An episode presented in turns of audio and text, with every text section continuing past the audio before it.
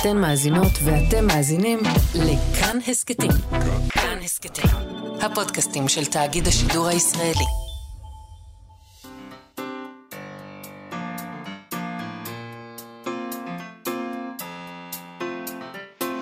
מה שכרוך. עם יובל אביבי ומה יעשה לה. שלום, צהריים טובים, אנחנו מה שכרוך, מגזין הספרות היומי של כאן תרבות. אתם מאזינים לנו ב-104.9 או ב-105.3 FM. אפשר להאזין לנו גם כהסכת באתר, באפליקציה של כאן ובכל יישומוני ההסכתים. איתי אשת הוא המפיק שלנו, על הביצוע הטכני, אלעד זוהר, שלום לכם, שלום יובל אביבי. שלום, יעשה לה? אה, שמעת את החדשות? כן. הרגשתי שיש שם מונחים לא ברורים, עבורי לפחות. אני לא אדם כלכלי במיוחד, וחשבון הבנק שלי יעיד על כך. אבל אני מודה שהמילים, איך זה נקרא? קו העוני האלטרנטיבי. קו העוני. האלטרנטיבי, כן. זה מילים שנראות שייכות יותר לתחום הפרוזה מאשר לתחום הכלכלה. או לתחום ה progress. זה כמו... מה זה קו העוני האלטרנטיבי? זה כמו עובדות אלטרנטיביות? זה כשקו העוני לא נוח לך, כי כולנו עניים פתאום, אז אתה אומר, טוב, בוא נעשה אותו." אלטרנטיבי. Mm, ואז לא נהיה עניים יותר. אני לא חושבת. אני חושבת שאם אנחנו נעשה גוגל, נכתוב קו העוני האלטרנטיבי, אנחנו נדע? מה זה קו העוני האלטרנטיבי, וזה מה שנעשה אחרי התוכנית. בשיר, בשיר הראשון. לא, בשיר אה, הראשון. בשיר הראשון. אם זה. מעניין, אנחנו נספר גם למאזינים מה זה קו העוני האלטרנטיבי. אה, אני בכלל, אני חושב שאם אם זה דבר אמיתי, אז אפשר אה, ליישם את זה על הרבה דברים. נגיד אה, יחסים אלטרנטיביים, אה, שעת קורה. שינה אלטרנטיבית, אני בחודשים האחרונים, שעת השינה שלי נהייתה אלטרנטיבית לגמרי. אה, אז הכל אלטרנטיבי. אז נלמד מזה. כן. קו העוני האלטרנטיבי, זה נשמע יפה. אולי ספר, זה יכול להיות שם, שם טוב לספר. אוקיי, תכתוב. עם מי לא, נדבר היום? אנחנו נדבר היום עם חיה גלבוע, החברותה שלנו בפינה קוראת לסדר, היא תסביר לנו מתי מותר לשמוח, שזה הסבר נחוץ, שאלה חשובה בימינו לדעתי. האם בכלל מותר, ואם כן, איך ובאיזה סיטואציה. נדבר גם עם דוקטור דקל שי שחורי על ספר מחקר חדש שלה, על ארבעה סופרים יהודים וינאים, שטפן צוויג, יוזף רוט, הם כתבו בגרמנית, וגרשון שופמן ודוד פוגל שכתבו בעברית. זה מעניין, כי אני מעולם לא, אני לא תמיד חושבים, אני באמת אף פעם לא, אבל אולי אחרים כן, חושבים עליהם כשייכים לקבוצה אחת. לאר- לארבעה לא. האלה. לא. לא חושבים עליהם, נכון? לא, אבל בכלל הם, לא. אבל הם כן שייכים לקבוצה. היא הכניסה אני לא אותה יודעת. אצלה, הם אותה. שייכים לקבוצה, נבדוק למה. נשאל אותה מה היא גילתה שם. אוקיי, אבל אנחנו מתחילים עם בית המכירות הפומביות ריי זוזי של חנות הספרים המשומשים האחים גרין, שעושים מכירה פומבית של כמה פריטים נדירים, ויש שם כמה דברים מעניינים, מרגשים אפילו, אבל אני מתרגשת מדברים כאלה. אה, למשל, שני ספרים של בן ציון רסקין עם גרפיקת אוונגרד רוסי מ-1922 בוורשה, חתלתולה ששכחה איך תשאל אוכל, וארבעת ישים. זה השמות. נכון. אה, והם מאוד מאוד יפים, והמחיר שלהם כבר טיפס בהצעות מוקדמות ל-900 דולר. כן. זה נורא יפה. יש שם צילומים של כל, ה... של כל הדפים מהספר הזה, ואולי לא כולם, אבל uh, זה פשוט מהמם. עוד פריט מעניין, מעניין ויפה גם הוא, ספר ילדים מ-1944 של שירים קצרים של לאה גולדברג, עם איורים של דוד גלבוע, שנקרא נשמור על ארצנו. יש שם את השיר... השירים של העוסק, וגם האיורים כמובן, עוסקים בכל מיני מקצועות שונים ששומרים עלינו. למשל, משמר החוף, יש שם גם תמונות. הביטו הנה גד ורם, ככה כתוב שם. הביטו הנה גד ורם, אנחנו כאן, משמר הים. משמר החוף במי התכלת לא יפחד מפני צוללת. הגידו לילדי הגן כי מצבנו מצוין וכי הכל נפלא וטוב, אין סכנה בכל החוף. ככה ו- הגענו למצב הזה שבו הפכנו להיות אנשים מבוגרים שחושבים שמישהו שומר עליהם. וכן, תגידו אם לילדים זה שהכל באמת- בסדר, סמוך. ומשמר הח- הים שומר עלינו מפני צוללת. כן. כן. אוקיי. גם שם יש איזו הצעה ראשונית של איזה 130 דולר כבר, ת- ת- תמהרו אה, לשים הצעה. אוקיי, יש אה, גם גלויה מאת יצחק כצנלסון, הוא כתב למשורר דוד שמעוני בברלין, היא נשלחה ב-1910 מרוסיה. בין היתר הוא מוסר שם דרישת שלום לברנר. הוא כותב, שמעוני, נתקבלה גלויתך, בחורי היפה. אתמול והיום אני משיב לך. נדבר קצת על אודות ליטרטורות. מה אתה כותב? אצלי, שמיטה. לברנר, אמור שלום. קשה מאוד להבין את הכתב שלו, צריך. להגיד. זה זה- יפה. אצלי שמיטה זה נחמד. לברנר אמור שלום. הוא מתייחס שם אה, גם לאיזה מילה, אה, הוא אומר, תמסור לו דרישת שלום, אה, אמור לברנר אמור שלום, אף על פי שהוא כתב חלחלים, ולא כל כך ברור למה, אני חשבתי שם שאולי הוא מתייחס לפתיחה של בין מים למים שנכתב בתקופה הזו, זה מתפרסם ב-1910, אה, שבה כתוב כך: היה יום אביב ארץ ישראלי לאחר הצהריים, אהודה גמזו עלמה כבת כ"ב, שאדמומית לחייה הייתה שזופה במקצת ותנוחי אוזניה בלטו מתחת לשערותיה הדקות המסודרות, ישבה במרפסת לבדה וקראה בחוברת של איזו הוצאה ספרותית פריודית. החמה שפכה עליה אורה, היא קראה מתוך המח... המחברת בקול ובהתאמה של המבטא העברי-ספרדי לאמור מים, מים, מים. מים כחלחלים, כחלחלים, כחלחלים. ממסתרי משכבי, כחול שפתיים, יצא עצה יחידי אל העולם הכחלחל. אולי זה מה שהוא מתכוון. כחלחלים במכתב, הוא אומר. יצא עצה יחידי אל העולם הכחלחל. איזה יופי. אוקיי, יש שם עוד שני מכתבים אה, של התכתבות בין שמעוני לברל כצנלסון מ-1944. הם מתדיינים שם בהוצאת הספר בחשאי של שמעוני, בהוצאה של כצנלסון, עם עובד. אה, יש להם שם אי הסכמה מסוימת, ושמעוני כותב, הדרמות הרבות גרמו לי לחץ מסוים, כמו גם הפסד כספי. אה, זה מהתקופה שאולי הרוויחו כסף, אבל אני לא חושבת. אה, אה, לא הרוויחו כסף על ספרים אף פעם. יש שם עוד פנינים רבות כאלה. המכירה תתחיל בפועל בשבוע הבא. אתה, יובל, כן. וגם כל המאזינים וחלק מהמאזינות שלנו כבר יודעים מה דעתי על אוצרות כאלה. שנמכרים במכירות פומביות, במקום להיות נחלת הכלל, נחלת הציבור, לשבת לבטח בספרייה הלאומית או במכון גנזים. אה, זה, זה מה שאני חושבת שצריך לקרות עם זה, כן. אה, ולכן אני, בניגוד אליך, לא קוראת לאנשים לשים את ההצעות שלהם, אבל מצד שני, אולי זה מציל את ה... מה אף אחד אחר לא לוקח. אולי הם ישימו את ההצעה ואז יתרמו את זה אה, ל- יפה. לספרייה הלאומית, זה כבר מאוד קרה יפה, בעבר. נכון. אז זה, בבקשה, אתם מוזמנים לעשות את זה. אבל אתה יודע, אני גם לא כזה לוהבת וסוערת, כבדרך כלל. כבדרך כלל לגבי זה, בגלל כי? שהמציאות היא אה. כל כך הזויה ואכזרית כרגע, במציאות שאנחנו חיים בה, שזה נראה לי פתאום זוטות. בסדר, פרופורציות. שימכרו, שימכרו את ברנר, מה אכפת לי? אה, אז ככה, אה, אפרופו המציאות, אתמול התפרסם סרטון של שלושה חטופים מניר עוז שמוחזקים בעזה. אה, חיים פרי, יורם מצגר ואמירם קופר. זה בא עם כותרת, אל תשליכני לעת זקנה. זה פסוק מתהילים. אל תשליכני לעת זקנה, ככלות כוחי אל תעזבני. במק... במקורות, אגב, זה בעצם בקשה מאלוהים, שלא ינטוש אותנו, וזה ממשיך ב... בזה שמבקשים מאלוהים גם, אה, אה, שמבקשי רעתנו אה, ינזקו קשות, אוקיי? זאת גם הבקשה. Uh, במסגרת הפינה שלנו, ועיקרן תחילה, בה אנחנו נותנים לספרות להגיב על המציאות, אנחנו החלטנו לקרוא שיר של ויסלבה שימבורסקה, ששמעתי, שהיא משוררת שחיים פרי מאוד אוהב. אז אני רוצה לקרוא את זה. הוא מתייחס גם למציאות, למצב. השיר הזה נקרא וייטנאם, הוא תורגם על ידי רפי וייכרט, uh, הוא נמצא בספר בש... בשבח החלונות, החלומות, בשבח החלומות. וייטנאם. אישה, מה שמך? לא יודעת. מתי נולדת? מנין את? לא יודעת. למה חפרת לך מחילה באדמה? לא יודעת. ממתי את מסתתרת? לא יודעת. למה נשכת אותי באצבע? לא יודעת. את יודעת שלא נפגע בך? לא יודעת. לצד מי את? לא יודעת. עכשיו מלחמה, את חייבת לבחור. לא יודעת. הכפר שלך עוד קיים? לא יודעת. אלה ילדייך? כן. זה השיר. מה שיודעים. כן, זה מה שאנחנו יודעים. אנחנו, מה שכרוך בכאן תרבות, חזרנו. אה, כמו שאתה אמרת בהתחלה, יש באמת משהו מוזר בלחשוב על סטפן צוויג, יוזף רוט, גרשון שופמן ודוד פוגל כבני קבוצה אחת, להשוות ביניהם. לא היינו חושבים לשים אותם ביחד, אבל זה בדיוק מה שעשתה דוקטור דקל שי שחורי מאוניברסיטת בן גוריון בדוקטורט שלה, שיוצא עכשיו לאור כספר במסגרת סדרת גשרים, מחקרים בתולדות יהודי מרכז אירופה בשיתוף מכון ליאובק ירושלים. הם כתבו בשפות שונות, אה, אלה בגרמנית, אלה בעברית, אה, אז מטבע, אנחנו היינו חושבים שמטבע הדברים הם פנו לקהל קוראים אחר, הם ניסו לעשות משהו אחר לגמרי. אבל בכל זאת, ארבעתם סופרים יהודים וינאים בראשית המאה ה-20. אז אולי אה, יש משהו. אולי בכל זאת יש בו משהו בווינה. דוקטור דקל שי שחור היא גם עורכת אחראית בהוצאת כנרת זמורה. שלום דקל. היי מאיה, היי יובל. שלום.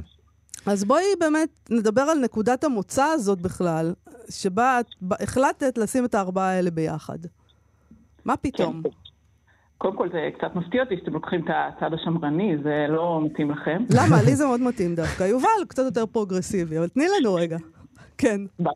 זה באמת אה, נורא לא מקובל, ואני באה, אה, כמו שאמרת, מהעולמות של האקדמיה, ובאקדמיה יש דיסציפלינה, יש אה, חוג ל-Jewish Studies, לספרות יהודית, ויש חוג לספרות עברית, ובאמת לא כל כך מתחברים. אבל בראש שלי הם כן התחברו. Mm-hmm. זאת אומרת, התחלתי ממחקר מונוגרפי, התחלתי משופמן, כתבתי עליו, והבנתי שאני פשוט לא מבינה כלום. זאת אומרת, אני מבינה אולי את הטקסט, את המילים, אבל אני לא מבינה את ההקשר. אה, ואז ככה ניסיתי להרחיב, והרחבתי את זה גם לפוגל, והרחבתי את זה גם לסופרים הגרמנים. ופשוט העובדה שהם אה, חיו באותו מקום, ובאותן שנים, והלכו, ישבו באותם בתי קפה והלכו לאותן אופרות, אה, גרמה לי להרגיש שיש כאן איזה מין אווירה כזאת שצריך לבחון אותה, ובעיניי זה הוביל למסקנות מאוד מעניינות לגבי, ה, נקרא לזה המערכת הספרותית המדומיינת הזאת שהמצאתי לעצמי בראש. מעניין, אז בעצם כדי להבין את שופמן, הלכת לקרוא נגד את סטפן צוויג, נכון? זה מה שאת אומרת, וזה מעניין. לגמרי, בעיניי כן, לי זה מאוד העשיר את הקריאה, וזה מה שניסיתי לעשות פה, להביא את הקריאה שלי החוצה. אז אה, עכשיו כשאת אומרת את זה, אמ, לא, מבלי לגרוע מהרדיקליות של המעשה שלך אה, חלילה, זה נשמע מאוד טבעי בעצם עכשיו כשאת מספרת את זה ככה, ונשאלת השאלה אולי, למה באקדמיה לא עושים את זה בדרך כלל?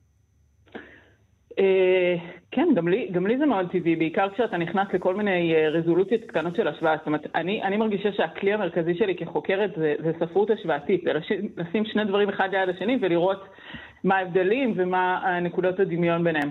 אה, האקדמיה אוהבת לדבר על ספרויות לאומיות, זה, זה דבר שמאוד מושרש בנו, שלכל ספרות לאומית, יש לה את המטרות שלה ואת האג'נדות שלה ואת השפה שלה, ולא מערבבים. עושים, אה, עושים הפרדות. זה לא רק העניין של האקדמיה, זה גם העניין התרבותי. אתם יודעים, אה, צוויג ורוט במשך אה, שנים, לא רק הם כמובן, אלא עוד אחרים, הם נקראו פה בישראל, קראו להם תרבות יהודית בלשונות לעז. כן, כאילו, כן. כאלה מסכנים, תינוקות שנשבו, צריך לתרגם אותם ולהביא אותם לשפה המקורית שלהם. אז, אז, אז, אז יש קטגוריות ויש הפרדות, אה, לא יודעת, אולי זה טבעי, אבל, אה, אבל בעיניי זה גם אה, מעניין לעשות את החיבורים האלה ולשלב אותם. אז מה גילית? מה דומה ומה שונה? ואני חושב לעצמי שפתאום אתה יכול לעשות דבר כזה, פתאום אתה יכול לגלות, אה, את יכולה לגלות פתאום דווקא הבדלים בין שני אלה שכותבים בעברית ו... וחיבורים מפתיעים בין אלה שכותבים בעברית וגרמנית. זאת אומרת, יש גם בטח הבדלים בתוך תת-הקבוצות ברביעייה הזאת. אז מה גילית? לגמרי. קודם כל, מה שהבנתי זה שבכל נקודה שבה השוויתי, יותר נכון להסתכל עליהם בתור רשת ולא בתור רצף. זאת אומרת, זה לא שהם אה, ניצבים על איזה רצף של אה, מהכיוון היותר לאומי לכיוון היותר אוניברסלי, הם כל פעם שינו את, ה, את המיקום שלהם בתוך הרשת שהשוויתי. אני, אני נדבר שנייה רגע על העניין של השפות. הנקודת מוצא שלי זה שבן אדם אמנם לא בוחר את השפת אם שלו, אבל אם אתה בן אדם שהוא מסוג סופר, אז אתה כן יכול לבחור את שפת הכתיבה שלך, בהנחה שאתה הדו-לשוני או רב-לשוני. אז נגיד העניין של השפות, צוויג היה הכי נתפס בינינו הכי כהומניסט וקוסמופוליטי, הוא הכי כזה וינאי בכל המהות שלו, אבל אם אתם תקראו ממש בקפידה את, ה, את הטקסטים שלו, אתם תראו שכולם מדברים גרמנית. אין בכלל אזכור לאף שפה אחרת. כאילו, אף פעם לא בא איזה רוכל שמדבר ביידיש, או אף פעם לא בא איזה לא יודעת, נערה שמדברת צרפתית. אז הוא כאילו היה אדיש לזה לגמרי, דווקא מתוך העמדה המאוד מאוד פריבילגית שלו, וזה הפתיע אותי, לא הבנתי את זה במהות. ואם נגיד נחשוב על פוגל, הוא כל כולו רצה להיות סופר וינאי, זה מה שהוא רצה, פעם אמרו את זה עליו כגנאי, אה, הוא נורא נורא רצה להיטמע בגרמנית ולכתוב על וינה, וכשקוראים את הטקסטים שלו, מבינים, בכל חיי נישואים, הרומן הגדול שלו, יש מילה אחת בעברית שהוא השתמש בה. הוא כתב הרי, זהו, בתוך הטקס נישואים. אין שם עברית בכלל. אז מהבחינה הזאת, גם צוויג וגם פוגל הם, הם דומים מבחינת, ה, נקרא לזה כמו הכחשת השפות האחרות. לעומת זאת, אצל רוט, במרש רדצקי, יש ייצוג לכל השפות של האימפריה האוסטרו-הונגרית. אצל שופמן שומעים אה, רוסית ויידיש ועברית וגרמנית והכול. זה, כל אחד מהם אה, לקח את הדבר הזה של אני חי במציאות רב-לשונית ועשה איתה משהו אחר. והנה פה, אה, פירקתי לכם את הקבוצות הרגילות, נקרא לזה ככה, ושמתי אותם בשני צמדים שונים, מפתיעים. הם קראו אחד את השני, הם התכתבו אחד עם השני, היה שם איזה... הגרמנים, צוויג וארות היו אה, חברים טובים והתכתבו, אה, נפגשו, יש להם איזו תמונה נורא מפורסמת אה, על שפת הים לקראת סוף חייהם, ושופמן ופוגל לגמרי היו, לא יודעת אם חברים, זה נראה לי קצת יותר מדי רחוק, הם היו אפילו, כאילו במיתולוגיה של הספרות העברית הם היו אויבים כי הם רבו על אותה בחורה באיזה מין משולש כזה יחד עם גנסין, אבל הם בהחלט היו קולגות, הם פרסמו דברים אחד של השני, הם התייחסו אחד לשני. אמ, עד כמה היהדות משחקת פה אצל הארבעה האלה? או, זהו. אז, אז אני חושבת ש... כן. אה, זו שאלה אה, נורא מעניינת, ש, שאני מודה שהיו רגעים שאמרתי, אוקיי, יהדות זו מילה גדולה, זה, זה קשה לי להגיד את היחס שלהם ליהדות באופן כללי. בחיים הרגילים שלהם הם היו מאוד, הם היו אנשים מאוד חילוניים. אה, אף אחד מהם לא קיים אורח דתי, וזה היה מאוד רחוק אצלם, אבל אצל כל ארבעתם, העובדה שהם היו יהודים, זה היה איזה מין גרעין בזהות שלהם, שהיה מאוד מאוד משמעותי בספרות. אז לצורך העניין, כשלקחתי את המיתוס של היהודי הנודד, שהוא כזה מיתוס נורא חשוב בתוך התרבות הגרמנית, אמרתי בוא נשתמש בדבר הזה בשביל לבדוק, כאילו לשים על המדד כמה יהודי אתה, או מה המרכיב היהודי אצלך. כן. אמ, ודרך ההתייחסויות השונות שלהם למיתוס הזה של היהודי הנודד, אפשר לראות את, ה, את הרצפים המאוד שונים. אמ, שופמן נגיד היה נורא רגיש בגלל שהוא היה פליט המון המון שנים, אז מבחינתו להיות יהודי זה להיות פליט. אז הוא רואה את זה באיזה סיפור נורא יפה שאני נורא אוהבת בכלל בעיניים של צועניה. כאילו היא מבחינתו הכי יהודייה שיש, כי, כי יש לה את הפליטות, ההיראיות, הפחד המאוד מאוד גדול הזה מזרים. אמ, אצל אה, רוט נניח, היהדות זה גם, זה להיות אה, קשור בזה שאתה לא קשור לשום מקום, אבל מאוד מאוד מחובר למיתוסים קדמוניים. מיתוסים קדמוניים זה לאו דווקא סיפורי בראשית, אלא מין גם למיתוס של היהודי הנודד, למיתוס של הלוויתן, אגדות כאלה, אצל גם יש אגדות יהודיות. את יודעת, אנחנו מדברים בעיקר uh, על הבדלים, ומה אפשר ללמוד מההבדלים האלה מהאחד על השני, אבל בכל זאת, אני שם אותם באותה קבוצה, ואני שואל את עצמי, מה מגדיר אותם ספרותית? Uh, מלבד העובדה שהם ארבעה סופרים יהודים בווינה של ראשית המאה ה-20, מה מגדיר, מה, מצאת גם משהו שמגדיר אותם ספרותית כקבוצה אחת? שוב, כשאנחנו מדברים על קבוצה ספרותית אחת, או על מערכת ספרותית, שזה כן מושג אה, קיים בתיאוריה, אנחנו מדברים על זה שהם היו צריכים לפרסם באותם במות, אה, לזכות באותם פרסים, ולא יודעת, אה, להיקרא על ידי אותו, אותו קהל קוראים. זה כמובן שלא היה, כן? בואו לא נעשה שכתוב של ההיסטוריה. זה לא היה. אבל כאילו, אני לא יודעת, לא, לא הייתי פה בראשית המאה ה-20, אבל כן הייתי פה עכשיו. זאת אומרת, מהבחינה הזאת, אנחנו, אני מרגישה שמה שמשותף בין כולם זה העובדה שאני, או לצורך העניין אתם, אנחנו רחוקים מהם כמעט באותה המידה. זאת אומרת, נכון, אני כמובן דוברת ילידית של שפה עברית, ואת הגרמנית שלי רכשתי בעמל רב, אבל גם הרבה פעמים לפענח טקסטים של שופמן או של פוגל, היה לי נורא נורא נורא קשה, כי יש המון מילים שלא הכרתי. יש אתרים שההתרחשויות מתרחשות בהם שהם נורא חשובים לעלילה ולא הבנתי, אז אולי מה שמשותף בהם זה שהם כולם לא פה. זאת אומרת, הם לא בישראל, הם לפני הציונות, הם לפני מלחמת העולם השנייה, הם לא שפה מדוברת שלהם, הם פשוט מאוד מאוד רחוקים. ודווקא המרחק, ופה אני כן נסמכת על נגיד בכתין ועל כל התיאוריה של ספרות העולם, דווקא המרחק מהם הוא מה שמאפשר לקרוא את זה, כאילו ההבדלים מטשטשים מהמרחק הזה, זה מה שאני אומרת, שפתאום הם... אה, אני יכולה לדמיין אותם יושבים באותו בית קפה והולכים לאותו פארק. אה, אוכלים אפל שטרודל. לגמרי. אז uh, ישמחו לדעת שהמבט שלנו, זה מה שמקבץ אותם uh, לקבוצה אחת. לא, זה די מסעיר, כל הדבר הזה. מאוד. אני רוצה לסיים, אנחנו צריכים עוד מעט לסיים, אני רוצה לשאול אותך שאלה אישית אחת. הבנו שאת uh, נוסעת בקרוב ללמד uh, ספרות ישראלית באוניברסיטה האמריקאית, שזה חתיכת שליחות uh, בימינו. כן, טוב, המילה שליחות פה היא טעונה בתור מי שה... מוצאי השבת שלה בשנים האחרונות היו מוקדשים מטרה או למקום מאוד ספציפי. כן, אני נוסעת אה, במסגרת איזושהי תוכנית שקיימת כבר המון שנים, זה לא משהו שקיים עכשיו, אני נוסעת אה, ללמד ספרות עברית באוניברסיטה בסן דייגו. אמ, יהיה קשה אני... להסתיר את הישראליות שלך. בהתחשב בזה שזה מופיע בכותרת של שני הקורסים שאני הולכת ללמד, אה, פרוזה ישראלית עכשווית ורומנים גרפיים ישראלים עכשוויים. המילה ישראל מופיעה שם בהחלט. כן, אני, אני אנסה לייצג, או יותר נכון להציג, את הספרות העברית שבה אני, או הספרות הישראלית שבה אני בטוח מאוד מאוד גאה, ואני חושבת שלכולנו יש הרבה מה להתגאות. שליחות אה, מדינת ישראל וזה אולי קצת פחות, אבל... אה, את חוששת? אמ, complicated מה שנקרא, לא, אני לא, אני לא חושבת, הכל בסדר, אני מקווה ש, אה, שמי שנרשם לקורסים שכאמור יש להם ספרות ישראלית בכותרת שלו בא באמת אה, לקרוא וללמוד, נראה לי שכמו תמיד ברגע שיש טקסטים מול העיניים או טקסטים על השולחן בינינו אז הכל טוב. אה, אפשר פשוט לקרוא את מה, ש, את מה שיש ויהיה בסדר. אה, לא יודעת, זה, בוא, בואו נדבר בעוד אה, כחמישה חודשים. כן, ו... תעדכני, תעדכני. כן, אבל... סליחי גלויה. כן, רק uh, בשביל לטעום, על אילו רומנים גרפיים למשל את עומדת לדבר איתם? אני מאוד אוהבת רומנים גרפיים, אני כותבת עליהם הרבה בשנים האחרונות, זה הפרויקט החדש שלי אחרי שהפרויקט של הדוקטורט נגמר, עשיתי קפיצה דרמטית בין וינה של ראשית שנות ה-30.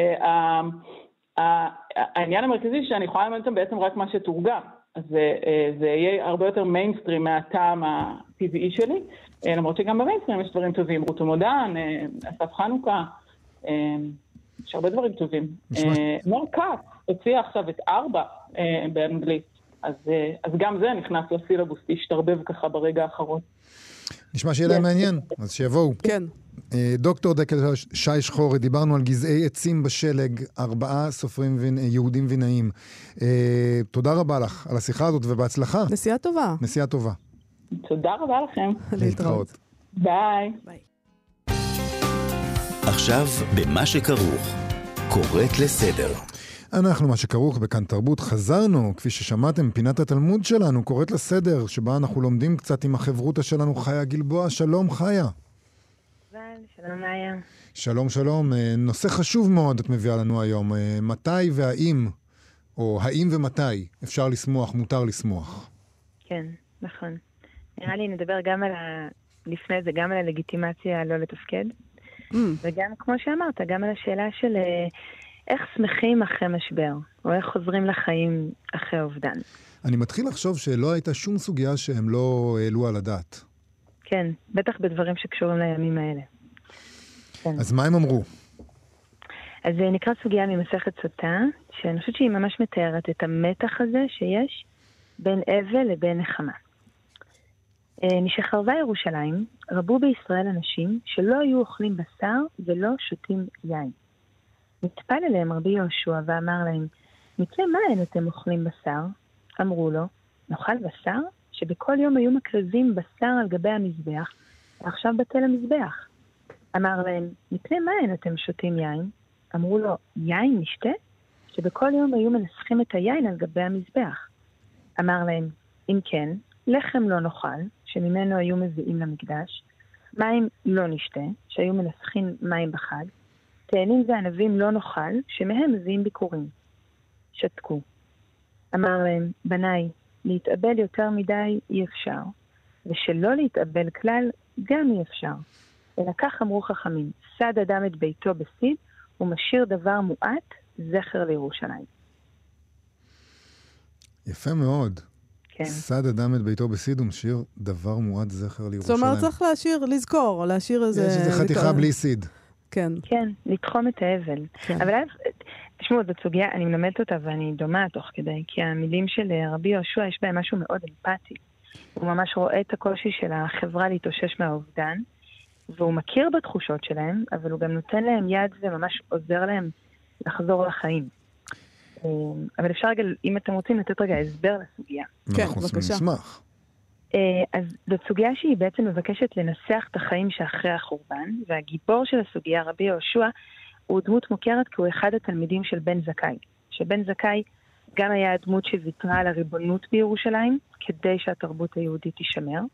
וגם הוא תיקן סדרה של תקנות שקוראים להן זכר לירושלים, שמצד אחד הן מנציחות את מה שעבד, ומצד שני הן עוזרות לאבלים לחזור לחיים. אז רבי יהושע, שהוא בטח גם עזר לנסח חלק מהתקנות האלה, הוא פונה לכל אותם אנשים שבעצם אחרי החורבן הם ממש הטמיעו את מנהגי האבל בחיים. כאילו הם במין שבעה מתמשכת. ובתחושה שלו הם בהימנעות מהחיים. ודרך הדיאלוג הזה איתם הוא בעצם מנסה לעזור להם להבין האם יש דרך אחרת. ומה שמעניין, אני חושבת, בסוגיה הזאת, שהם מעידים על עצמם, שהם בעצם מרגישים לא בסדר. לא בסדר לחזור לאכול בשר ויין. גם כי זה מזכיר להם את מה שהם איבדו, אבל גם אני חושבת, אני שומעת שם ממש בטקסט, שהם מרגישים שיש בזה משהו חגיגי. ואיך אפשר לחגוג כשאנחנו מחזיקים שבר? ומה שחזק, מה, מה שממש אמרת, זה שבעצם רבי יהושע בסוף, הוא מציע להם צורת חיים שנותנת מקום לאבל, אבל תוחמת אותו. והמשפט שהוא אומר להם, אה, להתאבל יותר מדי אי אפשר, ושלא להתאבל גם אי אפשר, הוא משפט נורא מדויק, כי הוא אומר, צריך לכאוב, אבל בואו נכניס את הכאב לתוך מקום, הוא ממש מתאר קיר, בתור מין פינה כזו, שנוכל לזכור את הכאב, אבל נוכל להמשיך בחיים. זה סופר מעניין, כי uh, אנחנו, אנחנו פשוט חווים מאוד מאוד את הדבר הזה. נגיד, אני חי בתל אביב, ואתה רואה שהמסעדות פתוחות, ואנשים יושבים, ולפעמים אתה אומר לעצמך, איך יכול להיות שאנחנו יושבים במסעדות האלה בזמן שהדברים עדיין מתרחשים, זה עדיין שם, זה קורה עכשיו. והדיסוננס בין החיים לבין, לבין מה שמתחולל במקביל אליהם, הוא מטורף. כן. והאפשרות לחזור לחיים היא, זה בדיוק מה שהוא אמר, אנחנו, אנחנו מצויים באיזה לימבו בין האבל לבין החיים. ואני יכול להעיד על עצמי שאני בן אדם שמאוד אוהב אלכוהול ומאוד אוהב לשתות, ובאמת מאז השבעה באוקטובר אני כמעט לא מסוגל, וזה בדיוק זה, זה לא רק... אה, זה תחושה כאילו של... אה, ש, של זה פשוט לא שייך עכשיו. מה עכשיו, אנחנו כן. נחזור להרגלים שלנו של מקודם ו, ונשמח? כן, נכון. גם שמעתי, אני לא זוכרת מי שדיברה, שאמרה שהיא מרגישה בגידה באנשים שהיא איבדה, נראה לי מכפר עזה מי שאמרה את זה. שמה? שאם, אם, שאם היא תחזור לחיים, היא מרגישה כן. כאילו בגידה. כאילו הם מתו, והיא בוגדת בהם בזה שהיא חוזרת לחיים, וזה היה לי מאוד כואב, כי יכלתי, יכלתי להבין את מה שהיא אומרת. ו, אבל אני חושבת שמשהו גם רבי יהושע כאן אומר, אני חושבת זה שהוא מכיר בזה שאחרי משבר גדול, אנחנו לא חוזרים למי שהיינו. כאילו, וגם להכיר בזה. כאילו, השתננו, כנראה לעד.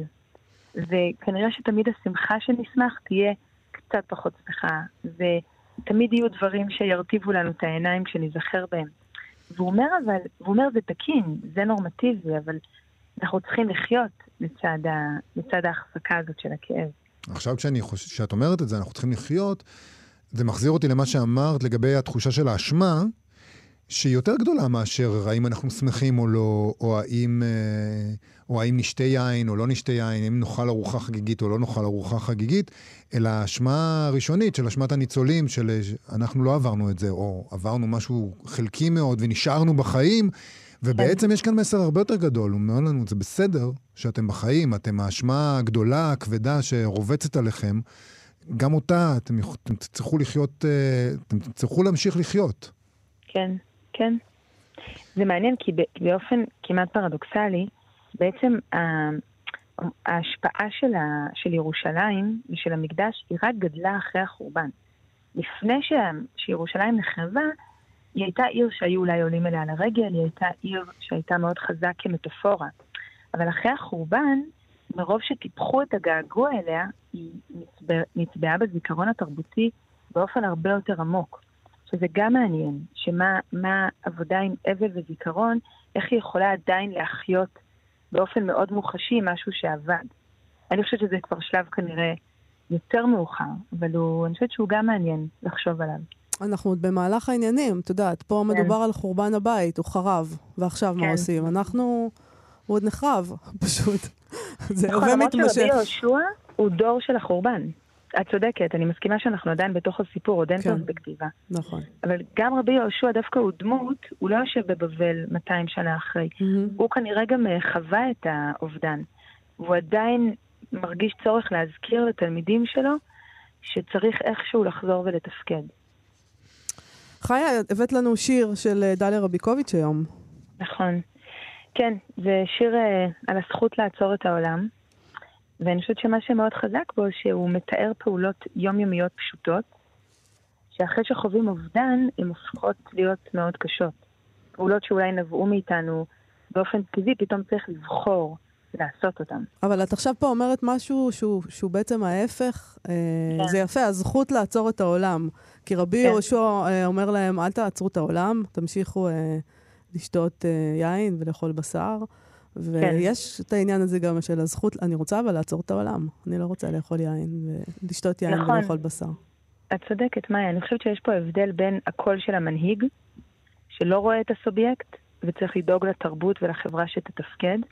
והשיר הזה, דליה רביקוביץ' מקדישה אותו לאישה, לאימא שכולה, ואולי כסובייקט, יש לי את האפשרות לעצור את העולם. כן. אז תודה על ההבחנה הזאת.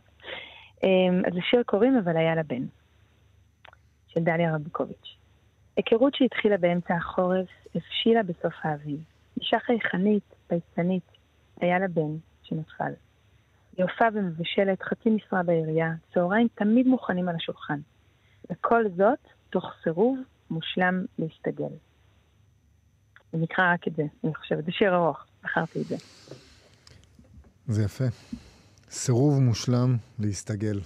כן. חיה גלבוע, תודה רבה לך על הפינה הזאת. תודה. תודה תודה רבה. רבה. להתראות. ביי ביי.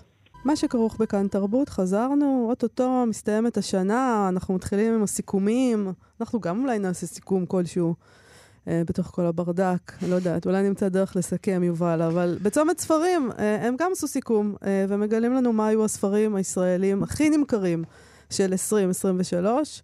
אה, אה, למרבה הצער, הם לא מדברים במספרים, כרגיל, וחבל. כן. אם כי יכול להיות שהיה מצער גם לדעת את המספרים, ולהבין כמה מעט צריך נכון. למכור בשביל להיות הכי נמכר נכון. בימינו. אין זה מספרים, רק אצלם בסדר. גם, זה רק בצומת ספרים. אולי אה, ב- ברשתות, בחנויות, סליחה, לא ברשתות, בחנויות העצמאיות מוכרים הרבה יותר. ברור, בחנויות העצמאיות מוכרים הרבה יותר מצומת. בדיוק. בסדר. אולי. ראיתי עולם אף הפוך. אחד לא מגלה אולי, לנו מספרים, איך כן. נדע? אז צומת ספרים עשתה מפגש צנוע בהתאם לרוח הימים האלה, עם הסופרים והסופרות, העניקה פרס למוכרים ביותר. בקטגוריה, בקטגוריית הס- הסיפורים זכה אשכול נבו. עם ספרו החדש, לב רעב, שיצא בהוצאת כנרת זמורה. אני אומרת חדש, כי הוא יצא ממש לא מזמן, באוגוסט. נכון. וכבר הוא הכי כבר נמכר. הוא הכי נמכר. בקטגוריית ניהול ועסקים, יש כזאת קטגוריה, זכה ספרו של עיתונאי כאן, שאול אמסטרדמסקי, כסף טוב, הספר הזה יצא בהוצאת כתר, והוא גם הספר הכי נמ- נמכר בכלל, לא רק בק- בקטגוריה שלו. כל אז הכבוד. אתם מתעניינים בכלכלה ובכסף ובטוב. בקטגוריית העיון הוענק הספר לדוקטור אייל דורון על ספרו "יש ממי ללמוד", שיצא בהוצאת מודן. בקטגוריית הילדים והנוער הוענק פרס לסופרת מאירה ברנע גולדברג, שזכתה עם קרמל חתול בצרה. אה, שיצא בהוצאת כנרת זמורה.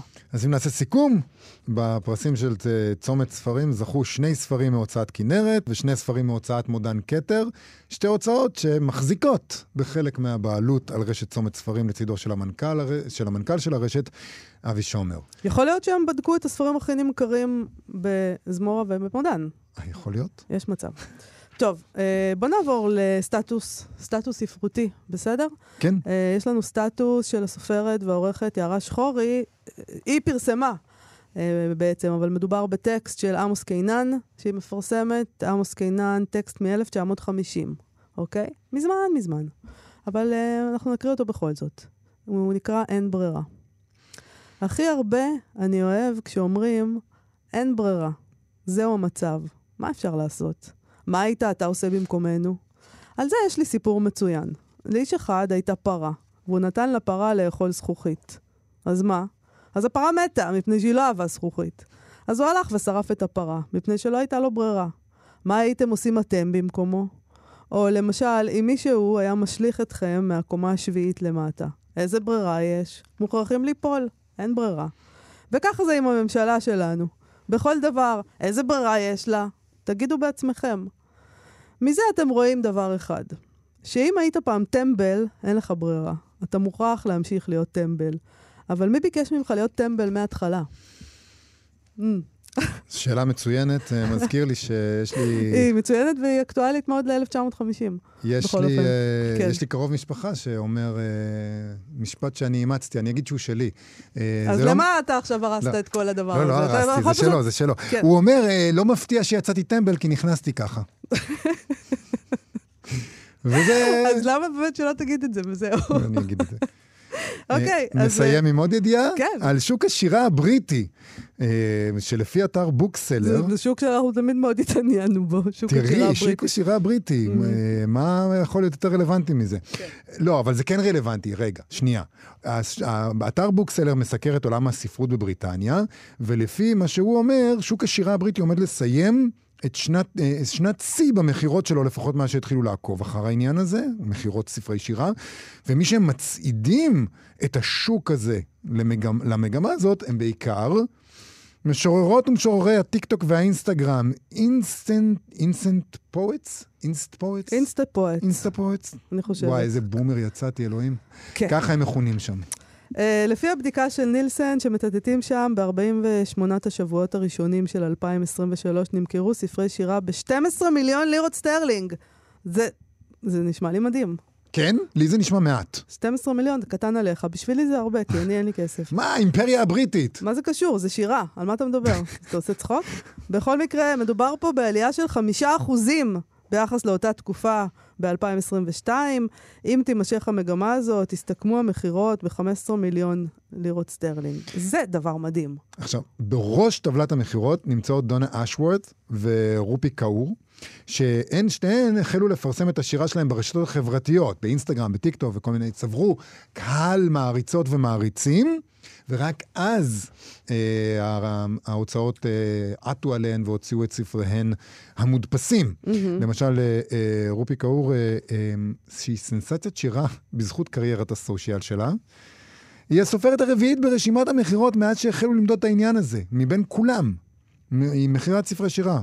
היא מכירות של 5.1 מיליון לירות סטרלינג, שזה ממש לא רע למשורר. אה, כן? לא, חשבתי שתגיד שזה מעט. כי קודם לאומה. אמרנו 12 מיליון. לאומה זה כן. מעט, למשוררת אחת זה המון. כן. ספר הביקורים שלה, חלב ודבש, לא יוצא מרשימת חמשת הנמכרים ביותר מאז שיצא בבריטניה לפני כמעט עשור.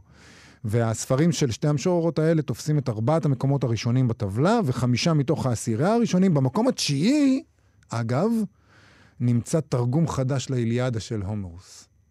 אה, מיד אחרי אה, המקום השמיני, שהוא ספר השירה של הזמרת לאנה דל ריי. תשמע. אחת הידיעות המדכאות. לא, אני רוצה להגיד משהו. כאילו, אנחנו אומרים שירה, אבל אני לא בטוחה שכולם מתכוונים לאותו דבר כשהם אומרים שירה. במקרה הזה, אני לא התפעלתי יודעת. מאוד מהספר של אה, חלב ודבש. לא, אז בואו קודם כל נגיד שחלב ודבש של רופי קאור יצא גם בעברית, נכון. ב-2018, בהוצאת זמורה, בתרגום של איתן גלס, גם אני לא התפעלתי ממנו במיוחד. ואת ספר השירה של לאנה דל ריי, הזמרת, עוד לא קראתי, אבל בוודאי זה שהוא נמצא ברשימה ליד שלי. מידתי, מה? ברור, מחכה לי ליד המיטה.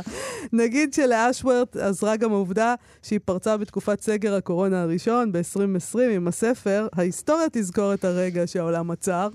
Uh, הספר הזה נמכר ביותר ממיליון לירות סטרלינג. Uh, טוב, כל העסק הזה לא בדיוק קשור לשירה, אני מעיזה לומר, אבל ב Bookseller אופטימיים, הם טוענים שמשוררי האינסטגרם יכולים לשמש שער כניסה לעולם השירה עבור מי שלא נכנסו בו לפני כן. כן. כלומר, לאנשים כמונו שעושים פרצוף, כן. הם אומרים, לא, תפסיקו תראו, להיות כאלה אה, חמוצים. הנה, האנשים האלה, אולי הם לא משוררים כאלה גדולים, אבל ככה אנשים יודעים מה זה שירה, ועכשיו הם ייכנסו בשער הזה. הם משתמשים במונח Gateway Drug, סם מעבר. כן.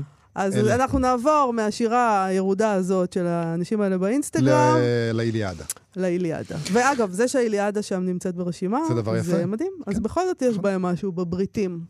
זה נכון. טוב. יש בהם משהו. עד uh, כאן uh, התוכנית שלנו להיום. לפני שאנחנו נפרדים, uh, דיברנו עם uh, דוקטור דקל שי שחורי על גזעי עצים בשלג, הספר שלה על ארבעה סופרים יהודים בווינה של תחילת המאה ה-20. ביום רביעי הבא יארח...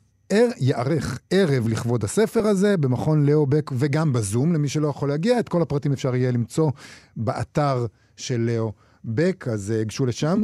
ואנחנו נגיד תודה לאיתי אשת על ההפקה ולאלעד זוהר על הביצוע הטכני, ונזמין אתכן ואתכם לבקר בעמוד הפייסבוק שלנו, ונבטיח ככל שאנחנו יכולים להיות פה גם מחר.